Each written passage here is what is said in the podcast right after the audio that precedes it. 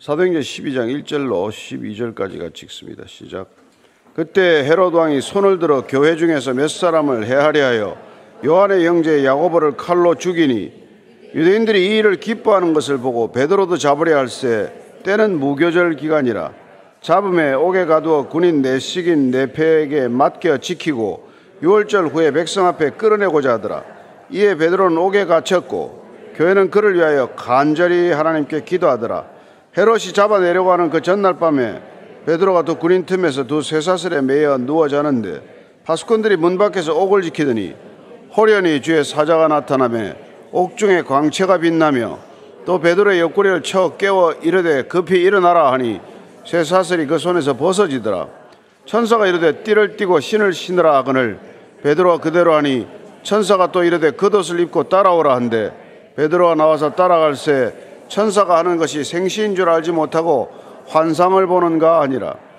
이에 첫째와 둘째 파수를 지나 시내로 통한 쇠문에 이르니 문이 저절로 열리는지라. 나와서 한 거리를 지나매 천사가 곧 떠나더라. 이에 베드로가 정신이 들어 이르되 내가 이제야 참으로 주께서 그의 천사를 보내어 나를 헤롯의 손과 유대 백성의 모든 기대에서 벗어나게 하신 줄 알겠노라 하여 깨닫고 마가라 하는 요한의 어머니 마리아의 집에 가니 여러 사람이 거기에 모여 기도하고 있더라. 아멘.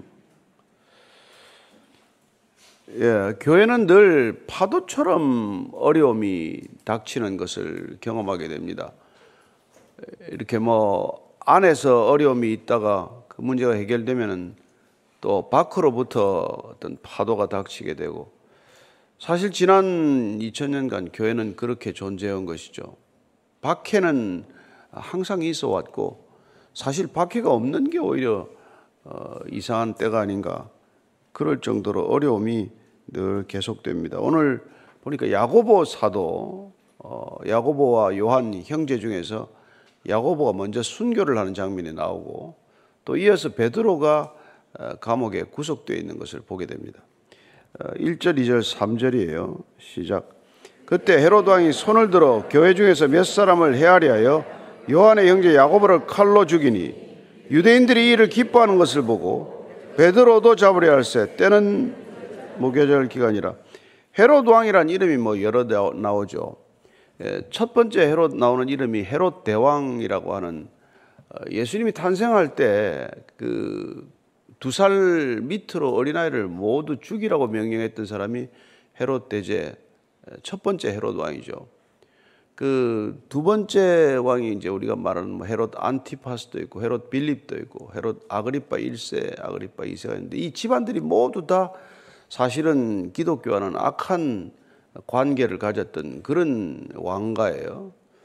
이쪽 사람들 에돔 사람이었는데 그 어머니 쪽이 유대교 쪽이어서 유대인 쪽이어서 마리암네인가요? 그래서 이렇게 유대 지방을 다스리게 되었지만은 로마 황제하고 관계가 좋으면 또 조금 뭐 권력을 좀 더 가졌다가 관계가 나쁘면 권력을 좀 축소됐다가 그런 부침을 겪는 건데 오늘 나오는 이 아그리, 아그리파 1세는 AD 41년쯤에 갈릴리와 또 베레아 유대 사마리아 전 지역을 통할하게 됨으로써 헤롯 대왕의 영토 그다음에 관할 지역을 대부분 회복하게 됩니다.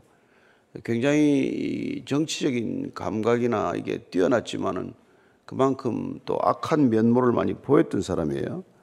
이 사람이 어떤 정통성이라든지 이런 결여된 부분을 조금 어떻게 보면 국민들 환심을 산다고 할까요? 그래서 유대인들 환심을 사기 위해서 유대인들이 싫어하는 크리스찬들을 좀 이렇게 잡아서 이렇게 애를 먹이기로 결정을 한 거예요. 어떤 정치적 계산에 따른 것이죠. 그래서 유대인들이 별로 좋아하지 않는다는 걸 알고 먼저 야고보 사도를 불러들여서 칼로 죽였다고 되어 있습니다. 뭐 결국 목을 잘랐다는 얘기죠. 그랬더니 유대인들이 이를 기뻐했다는 거예요. 사도가 죽는 걸 순교하는 걸 보고 기뻐했다는 것을 그걸 보더니 또 베드로를 잡아들인 거예요. 그래서 그걸 유교절, 무교절 기간이라고 되어 있는데 여러분 잘 아시다시피 2월절은 무교절로부터 시작이 돼서 8일간 지속이 되는 거예요.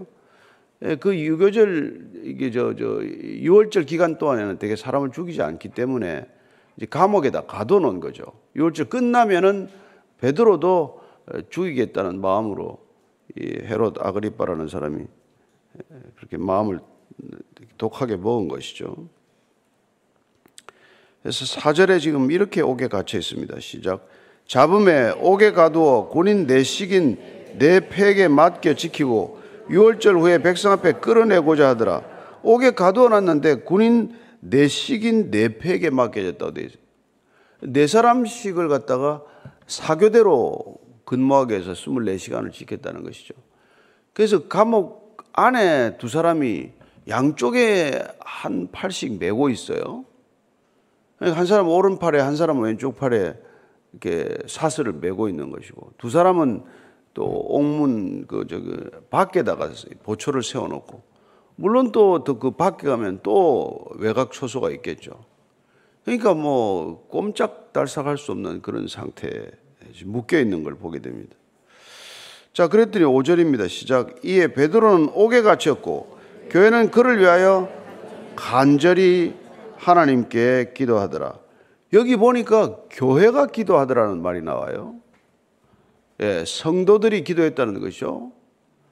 그래서 초대교회 성도들을 교회라고 불렀다는 걸 알 수 있고 또한 이 기도를 어떻게 했는가 하니까 간절하게 기도했다는 거예요. 기도 뭐 다들 많이 하겠죠. 그러나 기도를 뭐 설렁설렁 하는 사람도 있을 테고, 예. 대충대충 하는 사람도 있을 테고.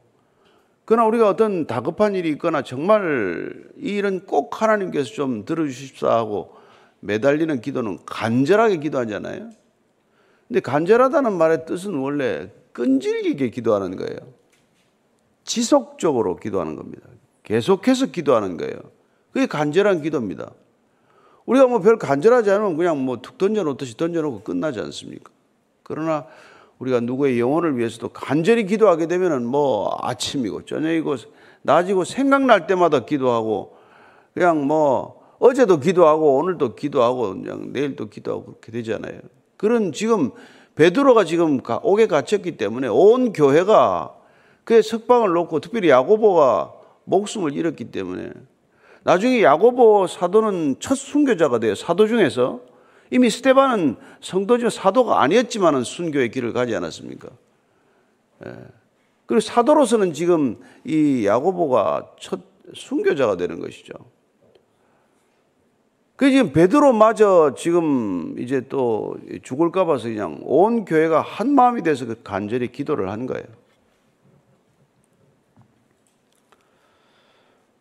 그래서 이제 지금 감옥에서 무슨 일이 일어났는지를 이 기도의 결과를 이렇게 말하고 있습니다. 시작 6절 7절이에요. 시작. 헤롯이 잡아내려고 하는 그 전날 밤에 베드로가 두 군인 틈에서 두 쇠사슬에 매여 누워 자는데 파수꾼들이 문 밖에서 옥을 지키더니 호련히 주의 사자가 나타나며 옥중에 광채가 빛나며 또 베드로의 옆구리를 쳐 깨워 이르되 급히 일어나라 하니 쇠사슬이 그 손에서 벗어지더라. 이거 정말 뭐 믿기지 않는 일이 일어난 거죠. 아까 말씀드린 대로 사슬은 양쪽에 지금 손에 매여 있는 그런 상태고, 예, 옥문 밖에는 또 두 사람이 지키고 있는데, 그 갑자기 이게 주의 천사가 나타나더니 광채가 빛이 나고, 그런데 이래도 베드로가 지금 자고 있다는 거예요.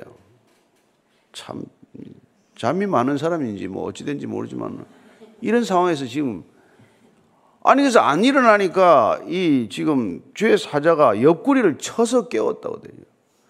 근데 이 치다는 말이 이게 그냥 몹시 세게 때리다는 뜻이에요. 그냥 툭 건드린 게 아니라. 그러니까 얼마나 깊은 잠에 빠졌으면은 이걸 그냥, 그냥 아유 그냥 발로 차서 깨우듯이 이렇게 깨웠겠어요. 그래서 급히 일어나라고 하더니 그 순간에 무슨 사슬을 풀어준 게 아니라 사슬이 풀어졌다고 되어 있어요.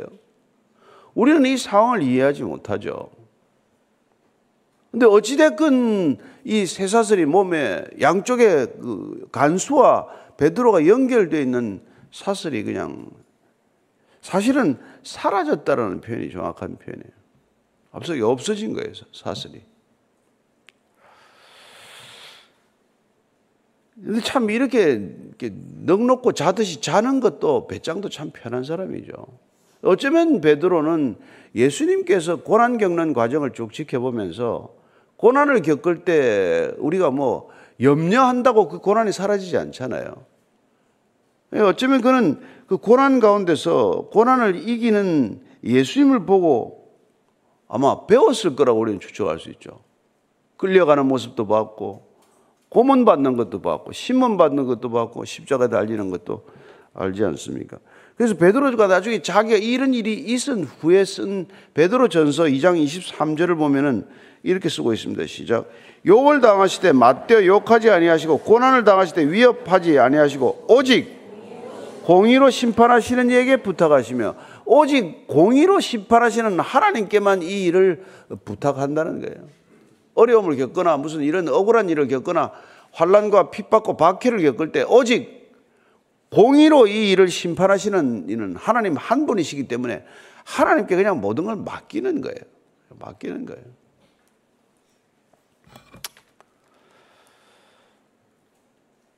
자, 그리고 나서 이제 이후에 이런 일이 일어납니다. 8절, 9절이에요. 시작. 천사가 이르되 띠를 띠고 신을 신으라 하거늘 베드로가 그대로 하니 천사가 또 이르되 겉옷을 입고 따라오라 한데 베드로가 나와서 따라갈새 천사가 하는 것이 생시인 줄 알지 못하고 환상을 보는 거 아니라 그 이제 뭐 나갈 채비를 다 시키는 거죠. 띠를 띠고 신을 신고 뭐 겉옷까지 다 입게 하고 그리고는 지금 따라 나가는데 이게 옥문은 어떻게 열렸는지 앞에 있는 그 저기 저 보통 이 감옥은 뭐 우리가 그 예루살렘 성전 곁에 있는 북쪽에 있는 안토니오 감옥으로 추측을 합니다만은 그렇게 쉽게 나갈 수 있는 감옥이 아닐 텐데 이게 무슨 옥문이 스르르 열리듯이 열려서 이렇게 차례로 빠져나가니까 본인은 이게 지금 환상인지 꿈인지 생신지 알 수가 없는 거죠.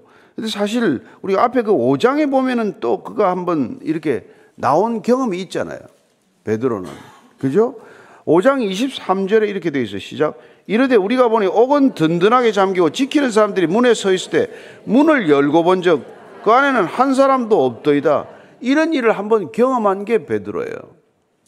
그 베드로는 도대체 구수 감, 감금이 되면은 이렇게 빠져나오는 일을 연거푸 겪는 이런 일들이 있단 말이에요. 그럼 야고보 사도는 뭐냐고? 야고보는 그러면 그 잡혀갔을 때 기도 안 했겠습니까? 야고보도 기도했을 거란 말이에요. 본인도 기도했고 어쩌면 그 예루살렘 교회들 성도들도 다 기도했을 거예요. 그럼 베드로하고 야고보하고 차이는 도대체 이게 뭐냐고요. 야고보는 칼에 목이 잘려서 순교하고 베드로는 이렇게 두 번씩이나 감옥에 갇혀도 이렇게 풀려 나오는 기적을 경험하고 어떻게 하나님이 이렇게 불공평할 수 있어요? 누구 기도는 들어주고 누구 기도는 안 들어주고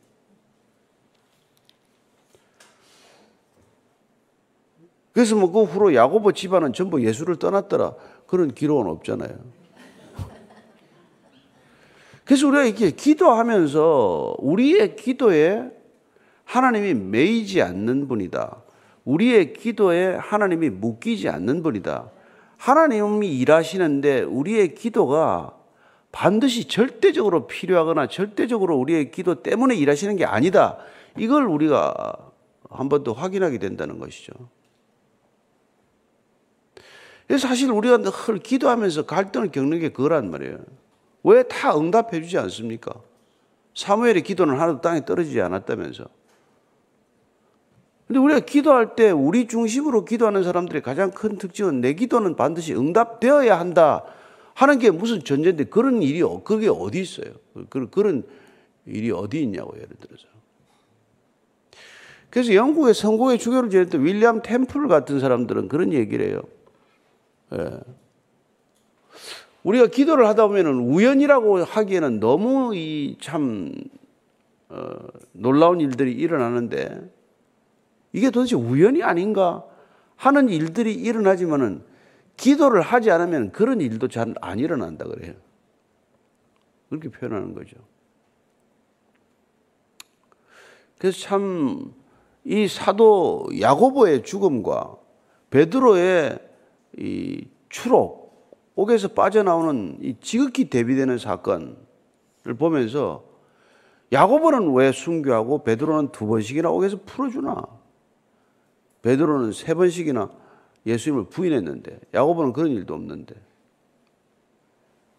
그런데 나중에 우리가 열두 사도의 행적을 다 보면 알겠지만 다 순교합니다. 베드로 결국은 거꾸로 십자가에 매겨서 죽는 저기 달려 죽지 않아요. 야고보 동생 요한도 마찬가지로 뭐 오래 제일 오래 살았죠. 그 형제가 야고보는 제일 먼저 순교하고 어, 요한은 가장 오랫도록 살았지만 일설에 따르면 그는 끓는 기름 솥에 던져졌지만 죽지 않고 살았다고 그러고 결국 반모 섬에 유배되었다가 요한 계시록까지 쓰고 되게 90한 서너 살 돼서 죽은 걸로 되어 있는데 가장 오래 살았지만 그도 또한 어쨌건 순교의 길을 걸었단 말이에요. 그래서 우리는 목이 잘리는 순교는 그건 기도가 응답 안 된 거고 90까지 사는 거는 기도가 응답된 거고 이렇게 단순히 생각할 수는 없다 이 말이죠. 기도를 했는데 목이 잘린 순교는 기도가 응답 안 된 거고 기도를 했더니 감옥에서 천사가 데리고 나온 건 기도가 응답된 거고 이렇게 단순히 우리가 얘기할 수 없다는 것입니다. 저는 우리의 기도가 다 응답되었다고 믿습니다. 왜냐하면 기도에 응답하시는 방법과 시간과 그 모든 것들은 하나님이 결정하시기 때문에 그렇다는 것입니다. 따라서 프레데릭 마이어라고 하는 사람은 그렇게 얘기를 해요. 우리의 기도가 응답되는 것이 중요한 것이 아니라 우리가 기도하지 않는 것이 문제다라고 말하는 것이죠. 기도의 응답 자체가 우리의 목표가 아니라 기도하지 않는 게 우리의 문제라는 것이죠.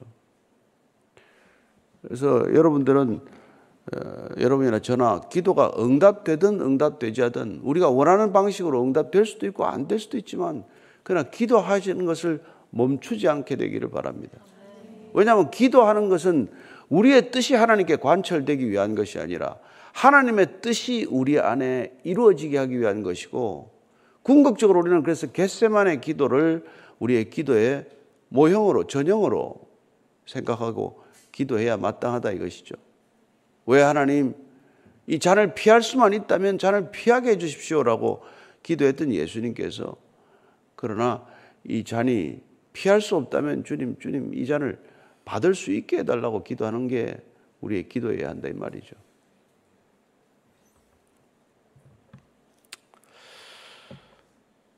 자, 그래서 이제 이제 빠져나왔어요. 10절입니다. 시작. 이에 첫째와 둘째 파수를 지나 시내로 통한 쇠문에 이르니 문이 저절로 열리는지라 나와서 한 거리를 지나매 천사가 곧 떠나더라.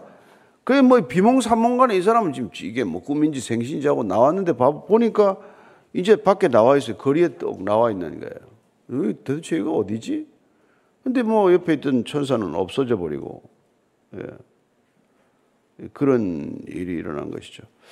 그래서 우리가 참 기도할 때 우리가 예, 예수님께서 우리 기도를 들어서 참 말씀해 주셨지만은 10장 28절입니다. 마태복음 10장 28절인데 시작. 몸은 죽여도 영혼은 능히 죽이지 못하는 자들을 두려워하지 말고 오직 몸과 영혼을 능히 지옥에 멸하실 수 있는 일을 두려워하라.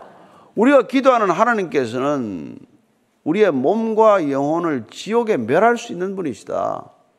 몸은 우리가 뭐 죽을지언정 영혼을 구원하실 수 있는 그분에게 마지막까지 기도하고 매달리고 그분께 우리의 모든 예, 소원을 아뢰는 것이 마땅하다 이 말이죠.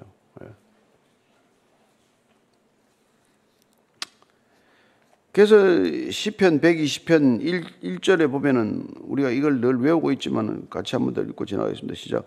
내가 환란 중에 여호와께 부르짖었더니 내게 응답하였도다. 환란 중에 부르짖었더니 응답을 반드시 하시는 분이다. 이걸 믿으시기 바랍니다. 환란 중에 부르짖었더니 내가 원하는 대로 다 이루어졌다라고 말하지 않습니다. 환란 중에 부르짖었더니 그가 하나님께서는 하나님의 원하시는 대로 하나님의 계획대로 응답하셨더라. 이걸 믿으셔야 한다 이 말이죠. 우리는 지금 내가 원하는 방식대로 이루어져야 기도 응답이라고 하지만 그게 아니라 하나님은 하나님의 선하신 계획대로 반드시 우리의 기도에 응답하실 것이다. 이걸 믿고 기도하는 거란 말이에요. 그래서 그럴 때 우리는 기도하면은 서로 우리의 기도가 아, 이게 지금 때가 아니구나 하는 걸 느껴지더라도 빌리포스 4장 6절 7절 말씀처럼 자, 시작. 아무것도 염려하지 말고 다만 모든 일에 기도와 간구로 너희 구할 것을 감사함으로 하나님께 아뢰라. 그리하면 모든 지각에 뛰어난 하나님의 평강이 그리스도 예수 안에서 너희 마음과 생각을 지키시리라. 하나님의 평강이 임한단 말이에요. 기도를 했더니 감옥에 있어도 평강이 임했더니 베드로가 그냥 그냥 코를 골고 자는 거예요. 간수는 못 자고 있는데 죄수는 자는 이런 일이 일어난단 말이에요. 그리고 그 예수 안에 있기 때문에 우리의 마음과 생각을 지켜주시는 게 기도 응답이다 이 말이에요. 여러분, 무릇 마음을 지킬 만한 어떤 것보다도 마음이 지켜지는 것, 그게 기도 응답 아닙니까? 예. 우리의 마음을 지키는 분에게 그분께 맡겼더니 이 불안한 세상 가운데서 무슨 일이 일어날지 모르는 이런 세상 가운데서 평안하게 살 수 있다는 게 기도 응답이 아니고 무엇이냐 이 말이죠. 예. 그리고 여러분들이 생각이 천갈래 만갈리로 가지 않고 오늘 말씀을 들으면 그 말씀이 우리의 생각을 붙들어 주어서 예. 그 생각 하나 붙들고 그 말씀 한 절 붙들고 주야로 묵상하는 삶이 복 있는 삶이다 이 말이죠. 복 있는 삶이다. 무슨 생각 많이 하고 살아봐야 뭔, 뭔 소용이 있겠어요. 예. 아무리 생각을 많이 해봐야 그냥 오늘 말씀 한마디 붙들면은 그 말씀 한마디 붙들고 그냥 가는 거예요. 예. 그냥 오늘 간절히 기도하더라. 그 말이 들어오면 오늘 여러분들이 기도하던 것 중에서 한 가지만 놓고 간절히 기도하는 하루가 되기를 축복합니다. 예. 그러면 그 여러분들의 마음과 생각과 뜻을 지켜주시는 분이 예. 오늘 당장 응답이 안 되더라도 오늘 여러분 하루가 이 얼마나 평강의 하루가 되겠어요. 그 얼굴이 여러분 환하게 뭐, 저 사람 걱정이 없나 보다. 와, 없겠어요. 다 있죠. 그러나, 에, 걱정에 매여 사는 사람은 안 되는 것이죠. 11절, 12절입니다. 시작. 이에 베드로가 정신이 들어 이르되 내가 이제야 참으로 주께서 그의 천사를 보내 나를 헤롯의 손과 유대 백성의 모든 기대에서 벗어나게 하신 줄 알겠노라 하여 깨닫고 마가라는 요한의 어머니 마리아의 집에 가니 여러 사람이 거기에 모여 기도하고 있더라. 아, 풀려나서 어디로 가지? 하다가 보니까 뭐 그갈 데가 사도들이나 모여서 주로 기도하던 집이 이 마가 요 마가 요한의 어머니 마리아 집이다. 그이 집이 지금 우리가 잘 아는 마가의 다락방으로 보기도 해요. 뭐 아닐 수도 있겠지만. 그래서 이 집에서 120명이 기도하다가 성령 세례가 임하였던 그 절이기도 하고 또 많은 사람들이 수시로 와서 기도하는 집이었다 이 말이죠. 그 여러분들이 큰 space가 있으면은 뭐, 뭐 누구나 와서 기도하는 자리로 처소로 쓰면 돼요. 지금 묵혀놓고 뭐 한 달씩 두 달씩 해외 비우지 말고 기도하는 집이 되면 되는 거죠. 이게 마가의 된데 이 마가 요한이라고 하는 사람은 마가복음의 저자로 알려져 있죠. 근데 이 마가 요한이 이 일 후에 예를 들어서 바울하고 바나바하고 예루살렘에 헌금을 전달하지 않았습니까? 구제 헌금 전달하고 갈 때 같이 안디옥 교회로 내려가요. 마가 요한이. 왜냐하면 마가 요한은 어, 바나바의 생질, 조카입니다. 그죠? 예, 그러니까 이 어머니 마리아하고 바나바하고 인척 저기 저 이게 이게 관계가 되는 거죠. 그런데 이 마가 요한 때문에 어떤 일이 일어납니까? 마가가 1차 선교 여행 때 바나바하고 예, 바울하고 같이 갔다가 이 마가가 중간에 돌아가는 바람에 이렇게 어려움을 겪게 되잖아요. 그래서 2차 선교 여행 때 마가 요한을 데리고 가자 안 된다 하다가 바나바와 바울이 헤어지고 갈라서는 일이 생겼어요. 예, 그럼에도 불구하고 나중에 보면은 마가는 바울의 신실한 동역자로 기록이 됩니다. 그리고 베드로전서 5장에 가면은 마가 요한은 베드로하고 관계가 아주 긴밀했기 때문에 베드로가 나의 아들 마가라고 하는 표현을 써요. 그 정도로 베드로하고 관계가 좋았기 때문에 베드로한테 많은 부분을 들어서 쓴 책이 곧 마가복음 이라고 우리가 알고 있는 거죠. 어쨌건 아직 미숙한 청년 때 그런 어려움이 있었지만은 결국 신앙 안에서 점점 굳은 신앙으로 잘 세워진 사람이 마가라고는 요한이고 그 어머니 마리아 집에 지금 다 모여서 기도하고 있는 거예요. 오늘 결론은 뭡니까? 다 모여서 기도하고 있더라. 베드로가 나올 일을 기다리면서 예, 아니 나올 걸 기대도 안 하고 사실은 나중에 보면 기대도 별로 안 했어요. 왜냐면 아이고 이제 죽었구나. 뭐 어차피 저 아그리파 저 왕이 지독한 왕이고 예, 야고보를 죽였으니 베드로 당연히 죽었구나.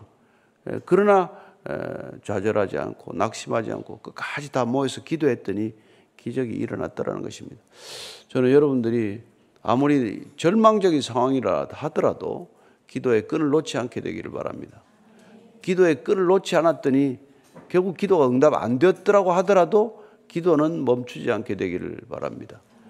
한 번 더 기억하십시오. 기도는 응답되고 여부가 뭐 중요한 것이 아니라 기도는 하고 안 하고가 중요한 것이다. 다시 한번 기억하시고 드려지지 않은 기도가 응답되지 않은 기도보다 훨씬 더 심각한 문제라는 것을 항상 기억하시기를 바랍니다. 오늘 기도할 때 주님 나라에 정말 편할 날이 없습니다. 비 때문에 또 많은 사람들이 인명 피해가 나고 어려움을 겪고 있습니다. 하나님, 이 어려움을 겪은 사람들에게 주님 도움의 손길이 되기를 원하고 어, 그들을 위로해 주옵소서. 하나님, 또 수많은 사람들이 각자의 어려움을 겪고 있습니다. 하나님 그들에게 마음을 지켜주시고 평강을 허락해 주시고 응답되는 기도건 응답되지 않는 기도건 하나님께서 이 모든 일을 주관하고 계신다는 믿음을 저버리지 않게 해 주옵소서 한번 같이 기도하겠습니다. 하나님 아버지 오늘도 우리가 기도의 자리에 앉습니다. 하나님 때로는 무기력한 느낌을 갖기도 합니다. 도대체 기도해서 뭐하나? 이 기도는 과연 언제 응답될 것인가? 하나님 기도를 들으시나 하는 것인가? 하는 의심이 들 때에도 주님께서는 우리의 믿음의 중심을 보고 계신 줄로 믿습니다. 하나님 입술을 열어 기도할 때 하나님께서는 그 세미한 음성까지도 들으시는 줄로 믿고 우리의 한숨 소리와 탄식 소리에도 응답하시는 하나님을 믿습니다.